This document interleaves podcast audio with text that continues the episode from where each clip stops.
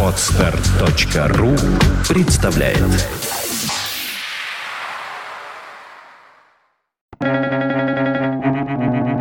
Свободное радио Компьюлента. Как много счастья может заключаться в простой возможности идти куда хочешь. Александр Иванович Куприн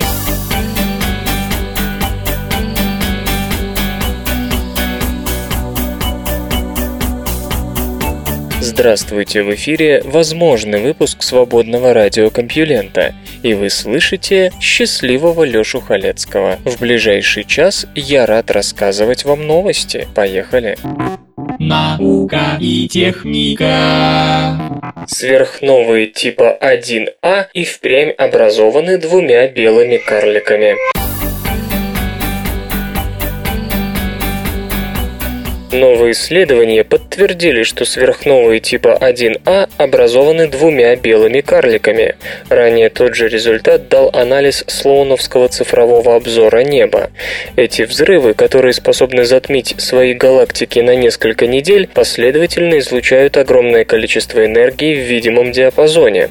Благодаря этому они становятся одними из самых ценных инструментов при измерении расстояний во Вселенной, поскольку внутренняя яркость сверхновых типа 1 1А известно, по этому показателю можно определить, как далеко они находятся.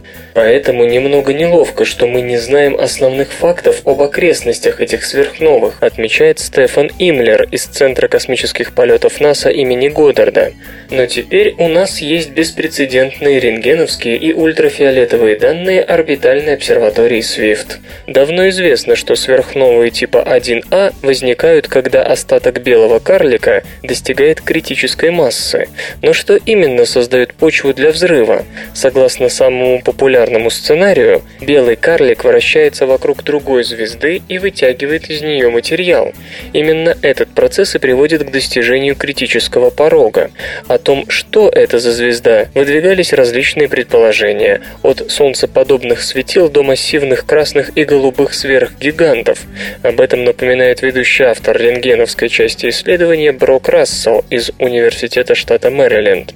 Есть и конкурирующая модель, описывающая возникновение 1А сверхновых в двойных системах белых карликов, которые постепенно сближаются и сталкиваются. И то, и другое наблюдалось неоднократно. Никто не знает, какой вариант случается чаще, поэтому ученые обратились к космическому телескопу Swift. Основная задача этого аппарата заключается в поиске далеких гамма-всплесков, которые указывают на рождение черных дыр, а пока в небе тихо, уникальные возможности обсерватории можно использовать для изучения других объектов, в том числе недавно обнаруженных сверхновых. На сегодня рентгеновский телескоп предоставил информацию о более чем 200 сверхновых, около 30% из которых принадлежат типу 1А.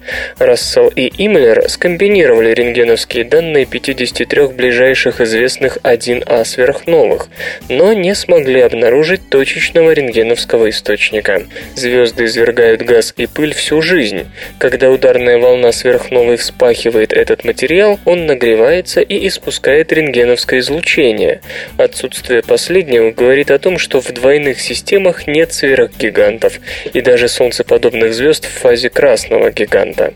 Параллельно с этим исследованием группа Питера Брауна из Университета штата Юта проанализировала 12 сверхновых типа 1А, которые наблюдались ультрафиолетовым оптическим телескопом Свифта в течение 10 дней после взрыва. Ударная волна сверхновой должна производить более интенсивное ультрафиолетовое излучение в результате взаимодействия со звездой-компаньоном.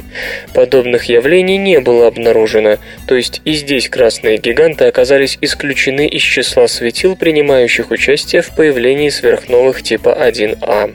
Таким образом, компаньон белого карлика должен быть сравнительно небольшая молодая звезда, вроде Солнца, либо другой белый карлик. Когда оба исследования уже были завершены, вспыхнула сверхновая SN 2011 FE, ближайшая к нам 1А сверхновая с 1986 года. Предварительный анализ данных SWIFT вновь не показал усиления ультрафиолетового излучения. Другое исследование SN 2011 FE, проведенное под руководством Алисии Содерберг из Гарвард-Смитонского центра астрофизики, продемонстрировал, что белый карлик не занимался вытяжкой материала из соседней звезды. Взрыв состоялся в безлюдном окружении, а это может означать только одно – слияние двух белых карликов. В космос на микроволновом парусе. Джеймс Бенфорд из Microwave Sciences США проводит опыты по использованию микроволнового излучения для перемещения предметов в вакууме. По его мнению, такой микроволновый парус будет эффективнее и солнечного паруса, и его многочисленных подвариантов. Как известно, впервые импульс, придаваемый электромагнитными волнами, в частности солнечным светом, предложил использовать для разгона космических кораблей Фридрих Цандер. Главный недостаток недостатки этого метода – длительность разгона и большой размер требуемого паруса. Чтобы обойти их, в 80-х была высказана идея лазерного паруса. Лазерный луч воздействует на космический корабль с небольшим отражающим зеркалом парусом в кормовой части. Чтобы затормозить у звездной системы, являющейся целью путешествия, предполагалось задействовать маленький парус спереди от корабля, на который для погашения движения по инерции подавался бы лазерный луч с самого космического аппарата. Вопрос об осуществимости проекта упирался тогда главным образом в параметры имевшихся лазеров, мощность которых выглядела недостаточной. Джеймс Бенфорд считает, что при существующих технологиях у лазерного луча может быть эффективный заменитель – микроволны. Это единственный метод межзвездных перелетов, у которого нет проблем с физикой, подчеркивает исследователь. Высказанный им рецепт межзвездных путешествий кажется необычным. Огромные микроволновые антенны, в отличие от лазеров, будут излучать энергию куда менее когерентно, а значит на разгон и торможение придется потратить ее намного больше.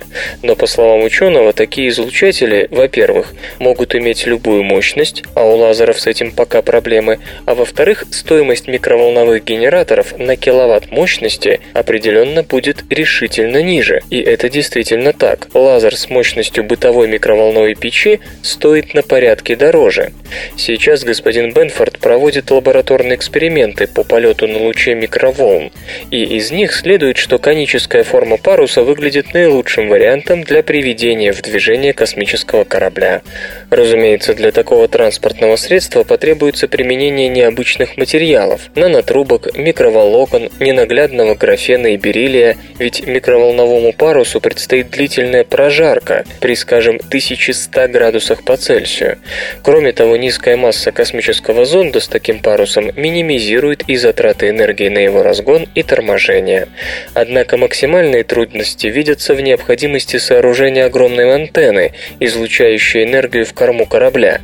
В идеале ее следует строить в безатмосферном месте, чтобы избежать потерь на сопутствующий нагрев воздуха.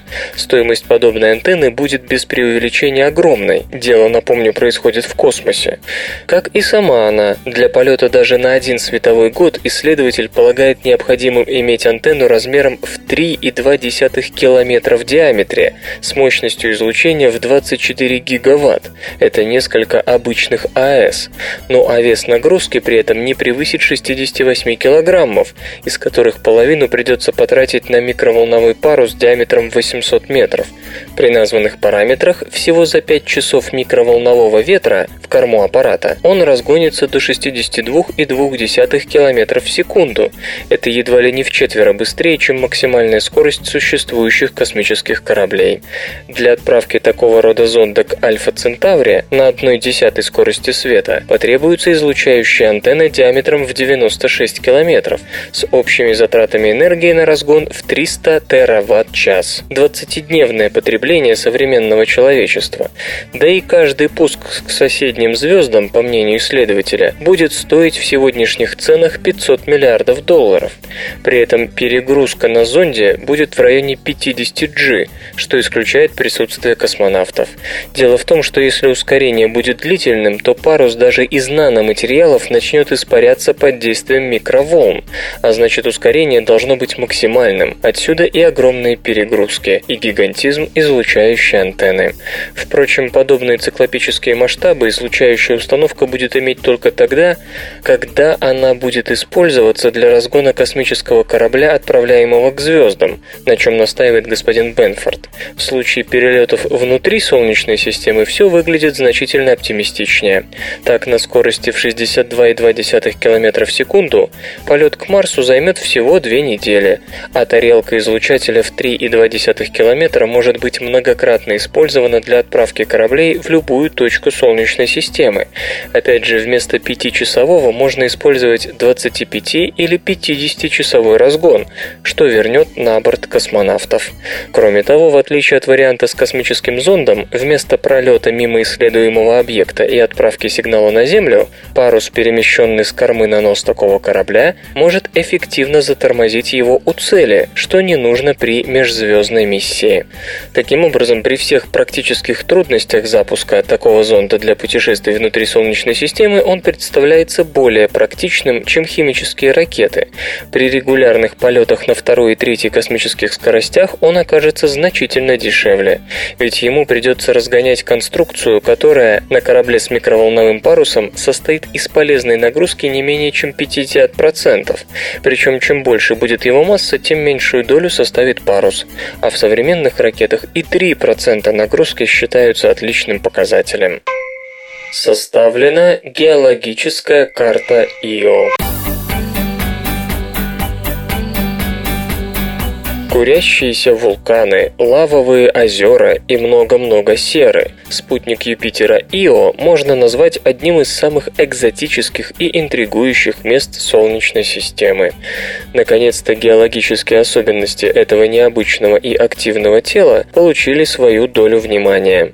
Исследователи из Института планетарных наук и Университета штата Аризона при помощи сотрудников геологической службы США подробно описали все тамошние действия действующие вулканы и лавовые потоки. Одна из причин создания карты заключается в разработке инструмента для дальнейших научных исследований ИО и планирования будущих полетов к системе Юпитера, подчеркнул Дэвид Уильямс, руководитель шестилетнего проекта.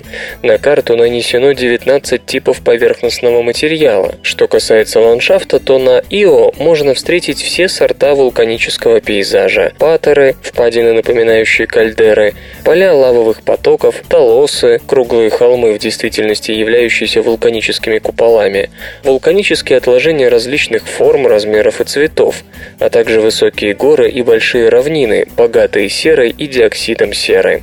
В целом выделено 425 патер в качестве отдельных центров вулканической деятельности. Судя по карте, большинство активных точек расположено именно в патерах, которые охватывают менее 3% поверхности Ио, отмечает господин господин Уильямс.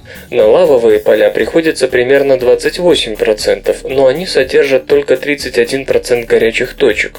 Географическое распределение этих геологических особенностей позволит точнее смоделировать внутренние процессы Ио. Как ни странно, ударных кратеров на карте нет. Ио – единственный объект Солнечной системы, который не имеет кратеров, что свидетельствует о весьма активной вулканической шлевовке поверхности, поясняет господин Уильямс.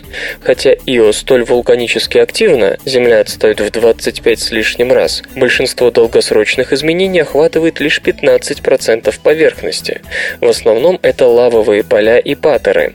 Карта составлена на основании довольно старых, хотя и расширенных данных. Она сочетает лучшие изображения, полученные Вояджерами в 1979 году, а также зондом Галилео в 1995-2003.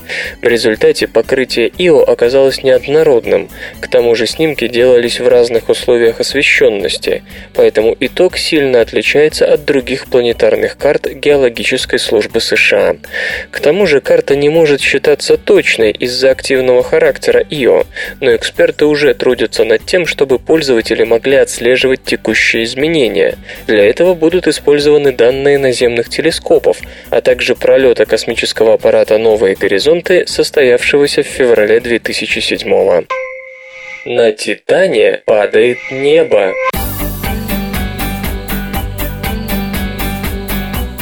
Верхний слой туманной пелены спутника Сатурна снизился более чем на 100 километров с тех пор, как в 2004 году мимо пролетал космический аппарат Кассини. Это говорит о том, что смена сезонов на Титане выражается не только проливными дождями. Ранние изображения Кассини показали, что Титан был окружен отдельным слоем тумана, парившим на высоте 500 километров. Согласно новым снимкам, теперь он находится всего в 360 километрах метрах над поверхностью. Об этом сообщил коллегам Роберт Уэст из лаборатории реактивного движения НАСА на 43-й конференции по вопросам изучения лун и планет. Текущая высота слоя почти точно соответствует позиции тумана в 1981 году, которую зафиксировал один из Вояджеров. Год на Титане равен почти 30 земным, так что ничего удивительного нет. В 2004 туман пребывал в раздутом состоянии, охватив весь спутник за исключением зимнего вихря Северного полюса. Нынче зима вновь приходит в южное полушарие. Туман сокращается, на южном полюсе формируется вихрь. Механизм такого поведения тумана еще предстоит выяснить железо и гаджеты. Parrot Zig – умная Bluetooth-гарнитура для смартфонов. Компания Parrot до конца года начнет продажи умной гарнитуры ZIG для коммуникаторов, выполненной в виде полноразмерных наушников.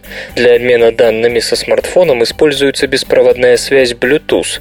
Благодаря встроенному чипу NFC установить соединение можно просто поднеся сотовый аппарат к гарнитуре на небольшое расстояние. На внешней стороне правого головного телефона расположена сенсорная панель управления. Для изменения уровня громкости достаточно достаточно провести по ней пальцем вверх-вниз, а для переключения трека вправо-влево. Гарнитура наделена датчиком близости. Как только пользователь снимает ее с головы, воспроизведение приостанавливается. Для возобновления прослушивания музыки достаточно надеть наушники. Устройство оборудовано системой подавления внешних шумов с несколькими микрофонами. Специальный сенсор, отслеживающий вибрации в челюстной кости, по заявлениям создателей позволяет повысить качество голосовой связи во время телефонных разговоров. Цену умной гарнитуры компания Parrot пока не раскрывает. Xperia Neo LMT25i – первый смартфон Sony на базе Android 4.0. Компания Sony Mobile Communications представила коммуникатор Neo LMT25i, приходящий на смену моделям Neo и Neo V. Анонсированный аппарат стал первым смартфоном Sony, который изначально несет на борту операционную систему Android 4.0 Ice Cream Sandwich. Для других устройств компании позднее в этом году будет выпущен соответствующий апдейт. Neo LMT25i имеет корпус моноблочного типа. 4-дюймовый сенсор Сенсорный дисплей обладает разрешением 480 на 854 точки. Сердце новинки – одноядерный процессор Qualcomm MSM8255 с тактовой частотой 1 ГГц. Смартфон оснащен 512 мегабайтами оперативной памяти, флеш-модулем на гигабайт и 5-мегапиксельной камерой, поддерживающей запись видео в формате 720p. Упоминаются также фронтальная камера с разрешением 3,1 мегапикселя мегапиксела для видеотелефонии, слот microSD с поддержкой карт вместимостью до 32 ГБ и аккумуляторная батарея емкостью 1500 мАч. Толщина модели 12,2 мм. Срок начала продаж и ориентировочная цена коммуникатора Neo LMT25i пока не уточняются. Эти забавные ученые Яков Ильич Френкель был однажды в коридоре своего института отловлен научным сотрудником, который только что провел некий эксперимент, получил некую кривую и просил знаменитого ученого объяснить поведение этой кривой. Немного подумав, Френкель дал необходимое объяснение. Но тут выяснилось, что кривая в спешке была показана вверх ногами. Подумав еще немного, Френкель дал объяснение и такому поведению кривой. Наука и техника. Для защиты от хищников бабочки ночуют группами. Бабочки-геликониды отправляются на ночлег группами, таким образом у них больше шансов отпугнуть хищника. Хотя они и не съедобные, предостерегающую окраску одной бабочки хищник может и не заметить. Зато несколько особей вполне успешно донесут до нападающего, что есть их не стоит. Вот уже полторы сотни лет ученые знают о странном поведении бабочек-геликонид. С заходом солнца они отправляются на ночлег группами от 14 до до 15 особей. При этом разные особи занимают собственное место на ветке, так что состав каждой группы не меняется. Это особенно удивительно, если учесть, что бабочки вообще крайне редко демонстрируют социальное поведение, и до сих пор такие коллективные ночевки оставались для зоологов загадкой. Существовало две гипотезы на этот счет. Первая – таким образом бабочки сообщают друг другу, где лучше искать пищу. Вторая – так им проще защититься от хищников. Как показали исследования зоологов из Калифорнийского университета в Ирвайне, верна вторая теория. Исследователи наблюдали за ночевочными группами бабочек Heliconius erato в Панаме и Коста-Рике.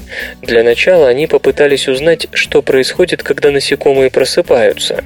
Если они действительно обмениваются информацией о пище, то утром они должны вылетать вместе, следуя друг за другом. Но ученым не удалось обнаружить никакой взаимосвязи между совместными ночевками и поиском пропитания. Тогда они обратились к другой гипотезе. Для этого искусственных бабочек рассаживали на ночевку в разных вариантах – по одной, по двое, по трое и так далее, после чего ученые проверяли, как часто спящие бабочки атакуются хищниками. Оказалось, что одиночки намного чаще подвергались нападению, чем те, что находились в группе. Heliconius erato окрашены так, чтобы предупреждать хищников об опасности. Их гусеницы питаются на растениях, богатых цианидами. Яд переходит от личинки к взрослому насекомому, и бабочка вполне может отравить нападающего.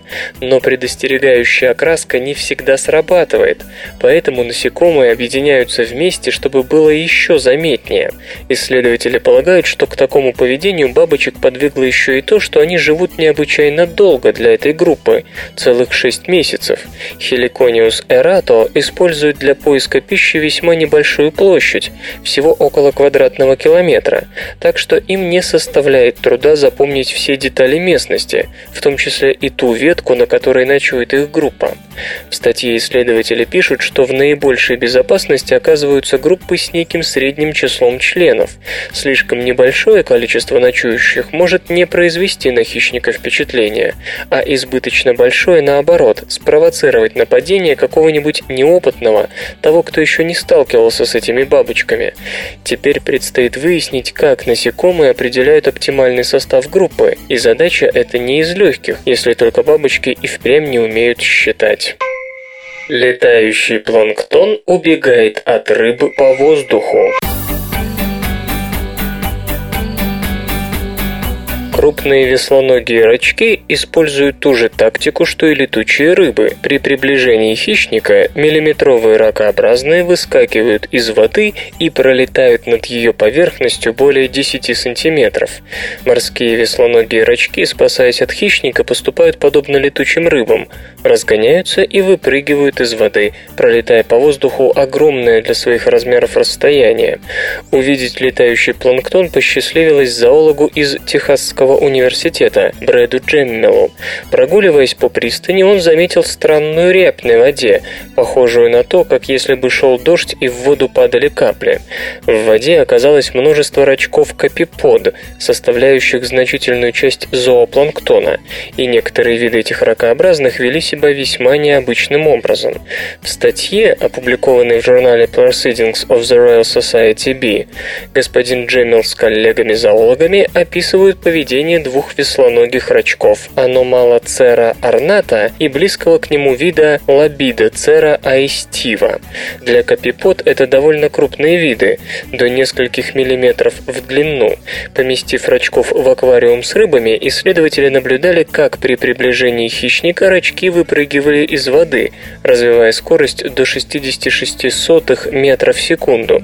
По воздуху они пролетали 17 сантиметров, что при их размерах выглядит просто колоссальным расстоянием.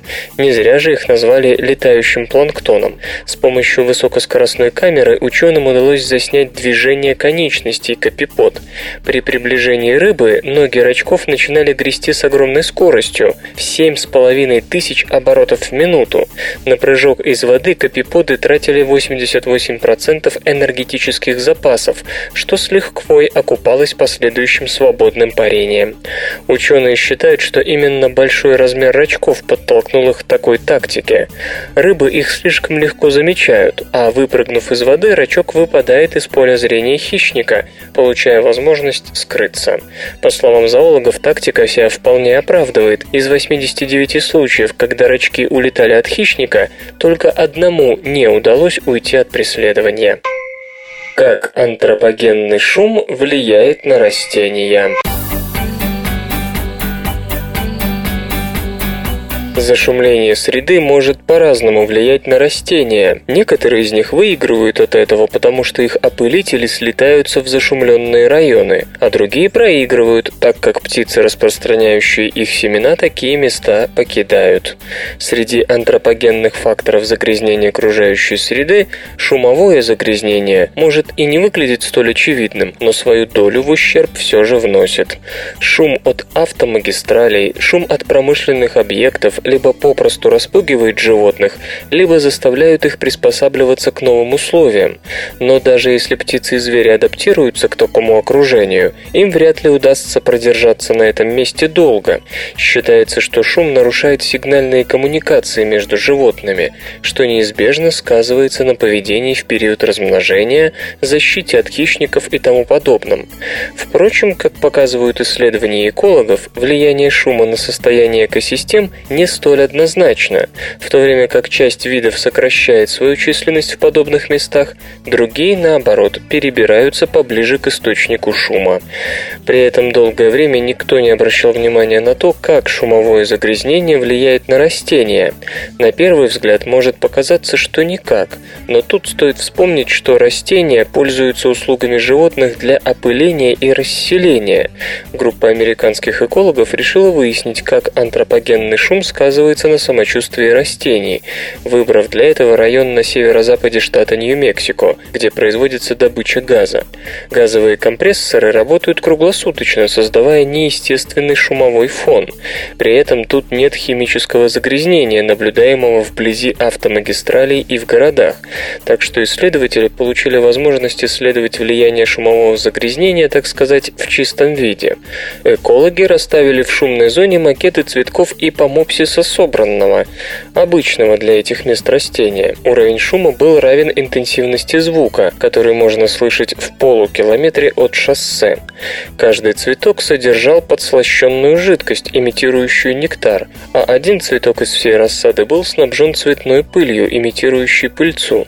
Дальше оставалось лишь проследить, как местные опылители будут эту пыльцу разносить.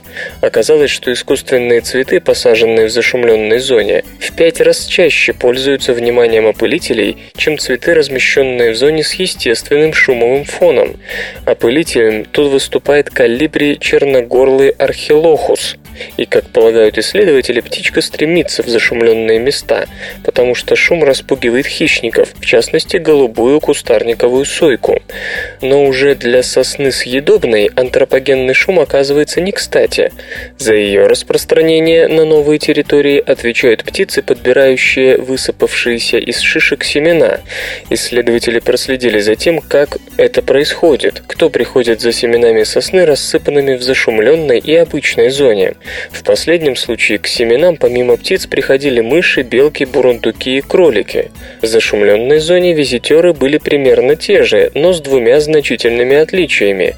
Здесь было намного больше мышей и куда меньше соек. Семена сосны не выдерживают путешествия через желудок, так что все, что мышь или сойка съели, будет переварено. Но с другой стороны, сойки обычно прячут часть семян про запас, оставляя их в тайниках в деревьях и в земле. Птицы часто забывают про свои закладки, и семена прорастают. Но если за семенами прилетает мало птиц и приходит много мышей, шансы на расселение у сосны уменьшаются. Большая часть семян будет съедена. Чтобы подтвердить это, экологи пересчитали молодую сосновую поросль в зашумленных и обычных районах, обнаружив, что в зашумленных число молодых побегов в 4 раза меньше. То есть повышенный шумовой уровень действительно мешает дереву расселяться, так как распугивает тех, кто распространяет его семена. Таким образом, антропогенный шум на растения, безусловно, влияет, но опосредованно, через опылителей. Некоторые растения от этого выигрывают, некоторые проигрывают. Правда, исследователи уточняют, что негативный эффект более опасен тем, что его последствия проявляются на протяжении очень длительного времени, если учесть, насколько медленно растут те же сосны. Железо и гаджеты.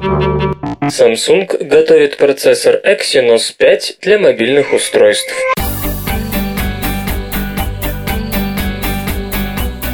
Компания Samsung, по информации веб-источников, намерена более активно использовать мобильные процессоры собственной разработки, что позволит уменьшить зависимость от сторонних производителей, в частности Qualcomm. Сообщается, что Samsung готовит к выпуску чип Exynos 5, предназначенный для мощных коммуникаторов и планшетных компьютеров. Изделие, по предварительным данным, получит два вычислительных ядра Cortex A15 с тактовой частотой до 2 ГГц и четырехъядерный графический контроль контроллер Mali T604 MP4. Производиться новые процессоры будут по методике HKMG, которая основана на использовании диэлектриков с высокой диэлектрической проницаемостью и транзисторов с металлическими затворами. Технологические нормы 32 нанометра. Напомню, что в феврале компания Samsung демонстрировала 32-нанометровые изделия линейки Exynos. Утверждается, что по сравнению с 45-нанометровыми чипами предыдущего поколения, они обеспечивают прирост производительности до 26%. Другим достоинством новых процессоров разработчик называет уменьшившееся энергопотребление. Western Digital представляет карманные винчестеры My Passport нового поколения. Компания Western Digital анонсировала портативные жесткие диски My Passport вместимостью до 2 терабайт. По заявлениям разработчиков, это первые карманные винчестеры такой емкости. Накопители используют для подключения к компьютеру высокоскоростной интерфейс USB 3.0, обеспечивающий пропускную способность до 5 гигабит в секунду. Шины USB также служат для подачи питания, дополнительные источники не требуются. В линейку My Passport, помимо модели на 2 терабайта, входят версии объемом 500 и 750 гигабайт, а также 1 и 1,5 терабайта. Габариты дисков 111 на 82 и на 15 или 21 мм. Толщина зависит от вместимости. В комплект поставки входит фирменное программное обеспечение Western Digital Smartware и Western Digital Security, предназначенное для резервного копирования, парольной защиты и шифрования информации. Продажи устройств My Passport нового поколения уже начались. Их цена составляет от 130 до 250 долларов. Музичний перепинок.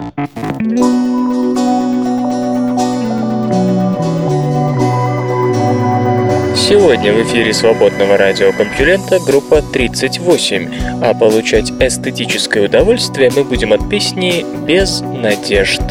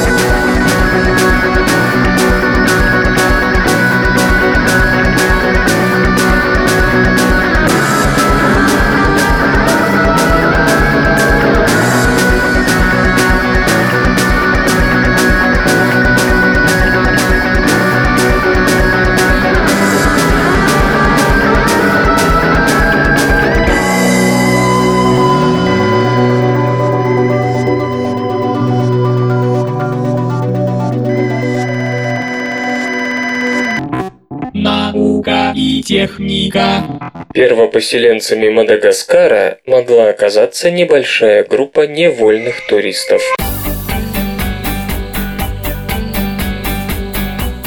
Обширное исследование митохондриальных ДНК мадагаскарцев показало, что большинство местных жителей могут проследить свою родословную до 30 женщин, 93% генетического материала которых имело индонезийское происхождение. Вероятно, около 1200 лет назад какой-то корабль сбился с курса. Мюррей Кокс из Университета Месси, Новая Зеландия, и его коллеги проанализировали генетические образцы 2745 105 представителей 12 групп индонезийцев. Полученные результаты сравнили с данными 266 человек из трех малагасийских этнических групп – охотников-собирателей Микеа, полукочевых рыбаков Везо и доминирующего народа Мерина. В последнем случае охватили верхушку – Адриана, дворян. Результаты исследования оспаривают распространенную точку зрения на последовательное заселение Мадагаскара в течение длительного периода индонезийскими морскими торговцами, медленно продвигавшимися вдоль побережья Индийского океана. Авторы работы полагают, что первыми колонистами стала небольшая группа счастливчиков, измотанная штормами. Разумеется, там были и мужчины. Следует отметить, что индонезийские торговые суда того времени вмещали до 500 человек. На то, что путешествие через весь Индийский океан было совершено непреднамеренно, указывает небольшая численность праматерей. Скудные археологические данные состоят состоящей из нескольких костей, каменных орудий и следов участившихся лесных пожаров, говорят о том, что люди впервые посетили, но не заселили Мадагаскар около двух тысяч лет назад, то есть буквально вчера. Мадагаскар – одно из последних мест на Земле, занятых людьми, наряду с Новой Зеландией, Гавайями и островом Пасхи, которые были заселены в последние 900 лет. До них просто нелегко было добраться. Позднее весомый вклад в генофонд малагасийцев внесли африканцы, арабы и европейцы. Создана компьютерная модель эффективного термоядерного синтеза. Управляемый термоядерный синтез возможен уже сейчас, вот только затрачиваемая на него энергия пока превышает получаемую. Исследователи из Национальной лаборатории Сандия, Калифорния, США, утверждают, что нашли выход из этой ситуации. Ими разработана компьютерная модель экономически целесообразного термоядерного синтеза. Чтобы производить больше энергии, чем потребляется на самоподдержание, термоядерный синтез должен соответствовать критериям критерию Лоусона. Однако на имеющихся реакторах добиться этого не удается даже для пары дейтерий-тритий. Но, по мнению следователей из Sandia Labs, выход есть. Проведенное ими компьютерное моделирование показало, что в предварительно разогретом лазером цилиндрическом вкладыше, погруженном в сильное магнитное поле, все же можно добиться термоядерной реакции с энергоотдачей, превышающей потребление. По словам физиков, моделирование дало значительное значительное превышение расходуемой энергии над потребляемой. В моделях использовался смешанный магнитно-инерциальный синтез. Теперь мы должны понять, позволит ли природа сделать это на практике. С принципиальной точки зрения никаких проблем не должно быть, говорит Стив Слац, ведущий автор исследования. В процессе моделирования при подаче 60 мегаампер на проведение реакции отдача от нее составила 6000 мегаампер, иными словами превысила энергию энергозатраты в 100 раз. Главным моментом, который показали авторы модели, оказалось то, что при росте мощности ввода энергоотдача растет прогрессивно. Для 70 мегаампер энергозатрат она составила уже 70 тысяч мегаампер. Имеющееся сегодня в Sandia Lab оборудование не способно дать более 26 мегаампер, но и на нем, согласно новой модели, можно получить для дейтерий тритиевой смеси состояние равновесия, когда затрачиваемая энергия будет полностью возвращаться за счет реакции синтеза ядер атомов. Замечу, что до сих пор в лабораториях не удавалось добиться даже равновесия, так что успех можно смело расценивать как прорыв. Изученная модель синтеза сочетает в себе два ранее применявшихся метода создания и удержания высокотемпературной плазмы – магнитный – токамаки и инерциальный – обстрел сверхкороткими лазерными импульсами мишеней из дейтерия и трития или иных композиций термо термоядерного топлива. При этом магнитное поле позволяет частицам, в том числе альфа-частицам, образующимся в результате реакции, не покидать точку синтеза, а оставаться там, поддерживая температуру плазмы. При моделировании использовался всего один лазер, причем вовсе не рекордной мощности, который предварительно нагревал топливо в небольшом вкладыше. Вкладыш при ударном сжатии от импульса нагревал до необходимых температур находящуюся внутри него смесь из дейтерия и трития, развития. Затем, для дополнительного повышения плотности и температуры, на эту смесь воздействовали мощным магнитным полем, не дающим энергии сразу рассеиваться, и таким образом поддерживающим проходящую реакцию без дополнительных избыточных энергозатрат. Вкладыш, предварительно разогретый лазером, играет здесь роль запала, а основным топливом является дейтерий-тритиевая смесь. В настоящее время исследовательская группа ведет подготовку экспериментов экспериментального оборудования, а собственно окончание опытной проверки модели ожидается в конце 2013 года. Новый подход к клеточному анализу рака молочной железы. Опухоли – это сложные системы клеток, среди которых, по счастью, лишь немногие являются злокачественными. Дополнительным осложнением служит то, что два образца биопсии, взятых из разных мест одной опухоли, редко бывают идентичными, и особенно это касается раковых новообразований, характеризующихся высокой неоднородностью генетических аномалий. Для получения важной информации об опухолях исследователям приходится анализировать очень маленькие образцы – поскольку они наиболее гомогенны и состоят либо из здоровых клеток, либо из раковых. Барри Каргер, глава кафедры аналитической химии Северо-Восточного университета, вместе с коллегами из Массачусетского онкоцентра, оба США, идентифицировали набор взаимосвязанных маркеров, способных предсказать рецидив рака груди с рецепторами к гормону эстрогену и R+. В предыдущем исследовании, проведенном коллегами господина Каргера, удалось выделить несколько насыщенных раковыми клетками образцов, проделав микродиссекцию и R+, опухоли. Результаты анализов экспрессии генов в этих образцах нужно было сравнить с таковыми, полученными для доброкачественных клеток, с тем, чтобы идентифицировать наборы генов, связанных с развитием злокачественных новообразований. Однако сам по себе линейный сравнительный анализ экспрессии генов отнимает очень много времени и, увы, не всегда дает вразумительный результат. Но повезло. Господина Каргера посетило озарение. Экспрессия генов – это только одна часть истории. Другой частью является протеомика – изучающая протеины и их функциональность в клетке. После своей экспрессии ген принимается синтезировать протеины, и именно они затем выполняют всю работу в клетке. Если бы можно было осуществить протеомный анализ на малых образцах, исследователи смогли бы провести аналогии между этими данными и информацией, полученной при анализе экспрессии генов. К сожалению, все это было попросту невозможно до прошлого года, когда Барри Каргер представил новый аналитический метод, который именно этим и занимается. Скомбинировав геномику и протеомику, ученые получили необходимый инструмент для определения набора связанных между собой сигнальных маркеров. Причем набор будет гораздо шире того, что предлагают геномика и протеомика по отдельности. В качестве демонстрации концепции подхода был проведен анализ 600 пациентов и с успехом идентифицированы наборы взаимосвязанных маркеров, предсказывающие рецидив рака груди и R+. Авторы исследования подчеркивают, что сегодня известно немало биомаркеров рака груди, но лишь некоторые надежны.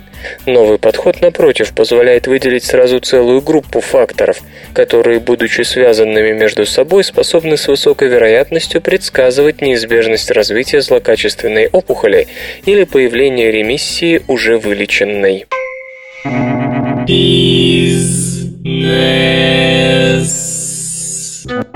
Рынку персональных компьютеров в 2012 году предрекают 5% рост.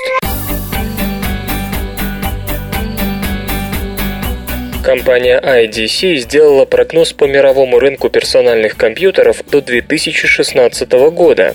В 2011 по оценкам было реализовано 353 миллиона 300 тысяч персональных компьютеров, что только на 1,8% больше, чем в предыдущем году. В общем объеме продаж на десктопы пришлось 144 миллиона штук, на портативные компьютеры около 209 миллионов 400 тысяч. В текущем году, по мнению аналитиков, рынок рынок покажет 5% рост, достигнув 371 миллиона единиц. Причем увеличение продаж будет наблюдаться преимущественно во второй половине года, чему должны способствовать выход процессоров AMD и Intel следующего поколения, а также релиз операционной системы Windows 8. В 2013 году, по прогнозам IDC, объем мирового рынка персональных компьютеров может достичь 406 миллионов 400 тысяч штук, в 2014 – 445 миллионов 600 тысяч. В середине десятилетия продажи персональных компьютеров предположительно составят 483 миллиона 600 тысяч штук, а в 2016 – 518 миллионов 300 тысяч. IDC отмечает, что основной рост в ближайшие годы будет наблюдаться в сегменте портативных компьютеров железо и, и, и, и, и, и гаджеты. Флагманская двухпроцессорная видеокарта AMD Radeon HD 7990 выйдет в апреле. Компания AMD, по информации сетевых источников, готовит двухпроцессорный графический ускоритель Radeon HD 7990 на архитектуре нового поколения Graphics Core Next. В основу флагманской видеокарты, анонс которой ожидается в апреле, лягут два 28-нанометровых чипа Tahiti XT. Они применяются в Radeon HD 7970. Каждый получит 2048 потоковых процессоров и 128 текстурных блоков. Суммарный объем памяти GDDR5 с 384-битной шиной составит 6 гигабайт. Отмечается, что по сравнению с Radeon HD 7970 у двухпроцессорного ускорителя будут несколько ниже рабочие частоты, что позволит уменьшить энергопотребление и тепловыделение. Частота ядра чипов составит 850 МГц против 925 МГц. Частота памяти 1250 МГц против 1375. Ускоритель Radeon HD 7990 получит поддержку DirectX 11, PCI Express 3.0 и ряда фирменных технологий AMD, в частности систем Infinity, PowerTune и Zero Core Power. Информации о цене готовящейся к выпуску видеокарты пока нет.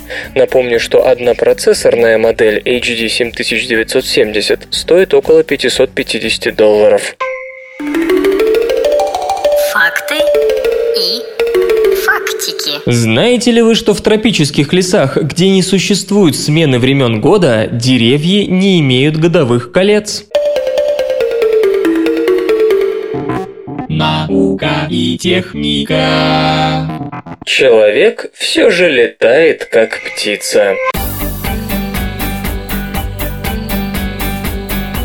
Банальный джойстик от приставки и акселерометр из разобранного гуглофона послужили голландскому инженеру Ярносу Смитцу средствами управления для его киберкрыльев.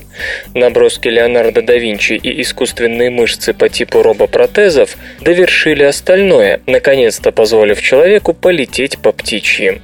Замашущий прототип был взят Альбатрос, самая тяжелая из существующих летающих птиц. Первый полноценный полет состоялся 18 марта 2012 года в некоем Гаагском парке. Дата бесспорно историческая. Путешествие по воздуху, длившееся всего 60 секунд, первое в своем роде. Все попытки изобретателей древности и средневековья построить крылья, обеспечивающие человеку самостоятельный полет, а не планирование, неизменно заканчивались неудачей. Как стало ясно в 20 веке, наша энерговооруженность недостаточна для такого подвига. Чтобы решить эту проблему, нидерландский изобретатель Ярнос Смец потратил 8 месяцев на создание не просто крыльев, но киберкрыльев. По его расчетам, для полета при собственном весе в 80 килограммов и весе киберкрыльев в 20 килограммов необходимы 2 киловатта номинальной мощности, то бишь почти 3 лошадиных силы, из которых его руки могли выдать не больше 5%. Человек способен развить до 13 лошадиных сил, но лишь на весьма короткое время и только лучшие его образцы. Оттого он сразу исключил их из рассмотрения, полагая, что рукам должно скорее направлять через джойстики, чем махать. Все остальное было отдано на откуп моторам, в основе которых обычные серийные механизмы, добытые из робопротезов. Пионер машущего кибервоздухоплавания отмечает, что всегда мечтал о таком полете. И это правда. Еще отец Ярноса пытался сделать аппарат, приводимый в движение мускульной силой.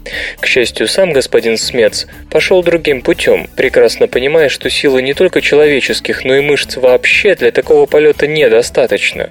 Даже самые массивные из когда-либо существовавших летающих птиц, охотившиеся на Моа и уносившиеся, согласно легендам Маури, человеческих детей, весили не больше 15 килограммов.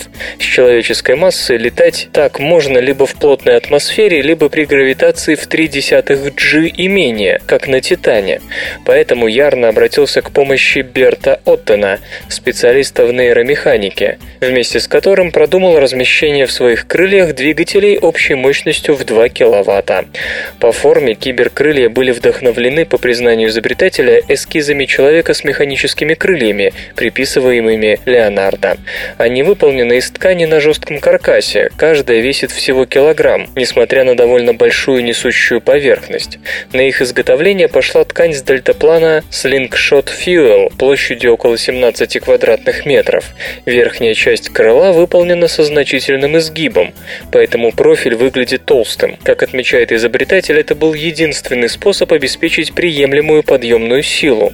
Более того, во время полета ему пришлось привязать дополнительный кусок ткани между ног на манер хвостового крыла. Но, несмотря на все неудобства, после окончания минутного полета, аккумуляторы сели, он с полным правом сказал «Волшебный момент, лучшее чувство, которое я когда-либо испытывал в жизни». Робомедуза с искусственными мышцами питается водородом. Исследователи из Политехнического университета Виргинии разработали подводный дрон, выглядящий и плавающий как медуза. При этом он использует инновационную систему движения, в которой нет места электричеству. Искусственные мышцы на основе сплавов с памятью формы сокращаются под действием тепла. Искусственные мышцы находят все большее применение в экспериментальной робототехнике. Не так давно мы рассказывали о летучей робомыши с никель-титановыми мышцами, сокращающимися по принципу памяти формы, а теперь дело дошло до подводного робота медузообразной формы. Впрочем, механизм питания его мышц абсолютно необычен. Мышцы робомедузы представляют собой многослойные углеродные нанотрубки диаметром 1,6 мм, покрытые наночастицами платины, завернутые в никель-титановую оболочку. Когда топливо, смесь кислорода и водорода поступает в трубки, происходящее в них экзотермическая реакция активирует никель-титановые поверхности мышц, и они сокращаются. В результате реакции образуется лишь вода, что делает дрон еще и зеленым. Углеродные трубки не только играют роль каркаса для наночастиц платины, но и благодаря отличной теплопроводности обеспечивают передачу энергии к поверхностному сплаву мышцы почти без потерь. Ну а в будущем разработчики намерены оснастить робота солнечной батареей, вырабатывающей электричество электричество для получения водорода прямо из морской воды.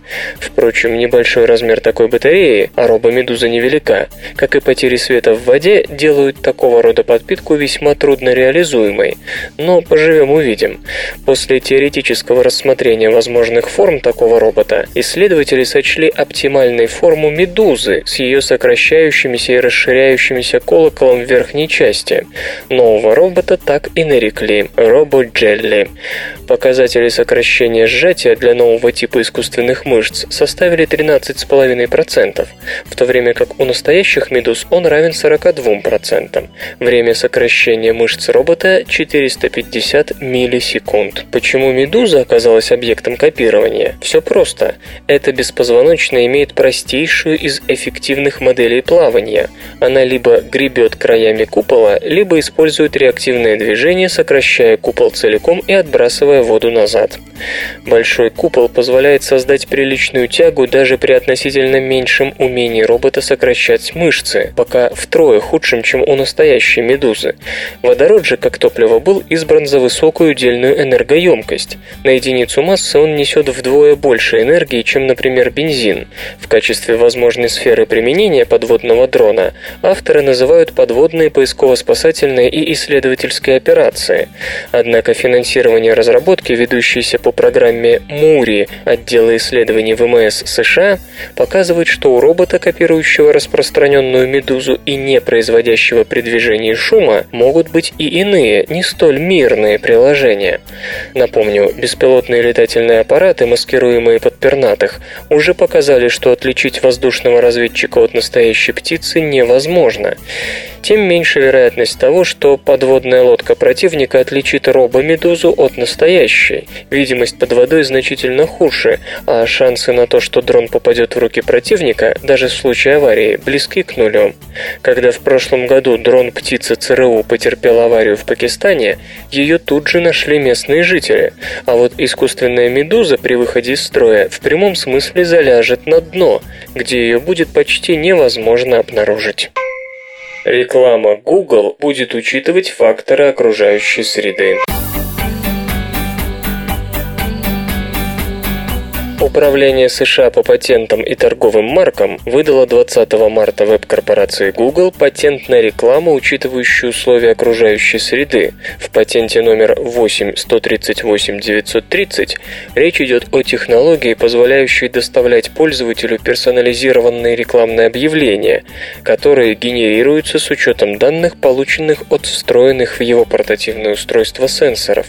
Система может учитывать показания датчиков температуры, давления, освещенности, информацию от GPS-приемника и прочего. К примеру, если показания температурного сенсора превышают определенный порог, пользователю могла бы доставляться реклама климатических систем и кондиционеров, и наоборот, при низких значениях температуры к месту будет реклама зимней одежды и обогревателей. Предполагается, что показания датчиков портативных устройств будут учитываться при генерации рекламных объявлений наряду с ключевыми словами в поисковом запросе. Google также рассматривает возможность анализа фоновых шумов, в том случае, если используются средства голосового поиска. О планах Google по практической реализации запатентованной технологии пока не сообщается. Игры. Брайан Фарго рассказал об успешном сборе средств на Wasteland 2. Прошло 24 года с тех пор, как в продажу поступила постапокалиптическая ролевая игра Wasteland. Года через полтора мы получим вторую часть. 13 марта начался сбор средств в системе коллективного финансирования Kickstarter. Девелоперы из студии inXile во главе с Брайаном Фарго, автором первой игры, объявили, что на разработку им потребуется 900 тысяч долларов. Господин Фарго пообещал добавить в бюджет 100 тысяч своих.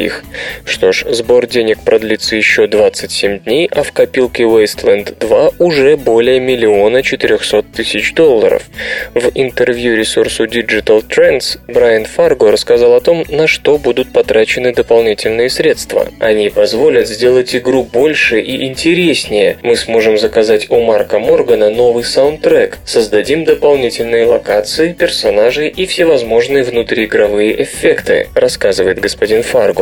Кроме того, мы потратим больше усилий на разработку сложной и разветвленной системы скриптов. Девелоперы планируют расширить диалоги, добавить различные события, на которые будут влиять развитие персонажа, состав партии, уже принятые решения. Эти средства позволят мне всецело сосредоточиться на разработке игры, о которой я так долго мечтал, заявил господин Фарко. Сообщается, что проект продлится около полутора лет. Первые шесть месяцев будут потрачены на предпроизводство, сценарий, проработку концепции художественного стиля. Оставшееся время уйдет на собственную разработку. Другими словами, ориентировочной датой релиза можно считать конец 2013 года. Atari хочет переиздать игру Pong.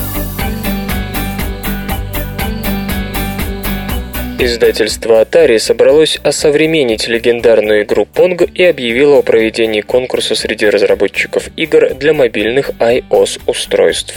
Одна из древнейших игр, заложивших основу всей индустрии, Pong, была выпущена в виде игрового автомата в 1972 году. Чуть позже, в 1975-м, проект можно получить на дому в виде игровой приставки, подключаемой к телевизору. Что это было? Черное, разделенное на две половины игровое поле, мячик, две ракетки и табло с очками. Все. И вдруг Atari возжелала выпустить проект на мобильных iOS-устройствах, но не в таком же понятном виде. Посему всем желающим предлагается принять участие в конкурсе Pong Indie Developer Challenge. Для этого необходимо подать заявку, прикрепить дизайнерский документ и рабочую сборку игры, если есть. По результатам будут отобраны полуфиналисты, которых попросят создать небольшую демо-версию и рекламный ролик. Победитель получит 50 тысяч долларов, договор на издание проекта и процент с доходов. Atari возьмет на себя все заботы о выпуске и рекламе продукта. За второе место дадут 37,5 тысяч долларов, за третье 15 тысяч. Оставшиеся 7 финалистов утешатся 5 тысячами. Свободное радио Компьюлента.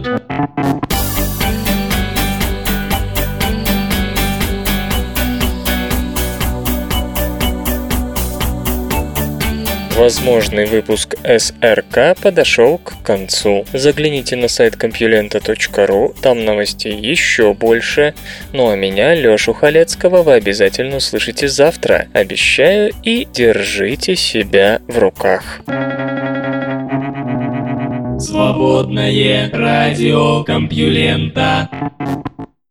Скачать другие выпуски подкаста вы можете на podster.ru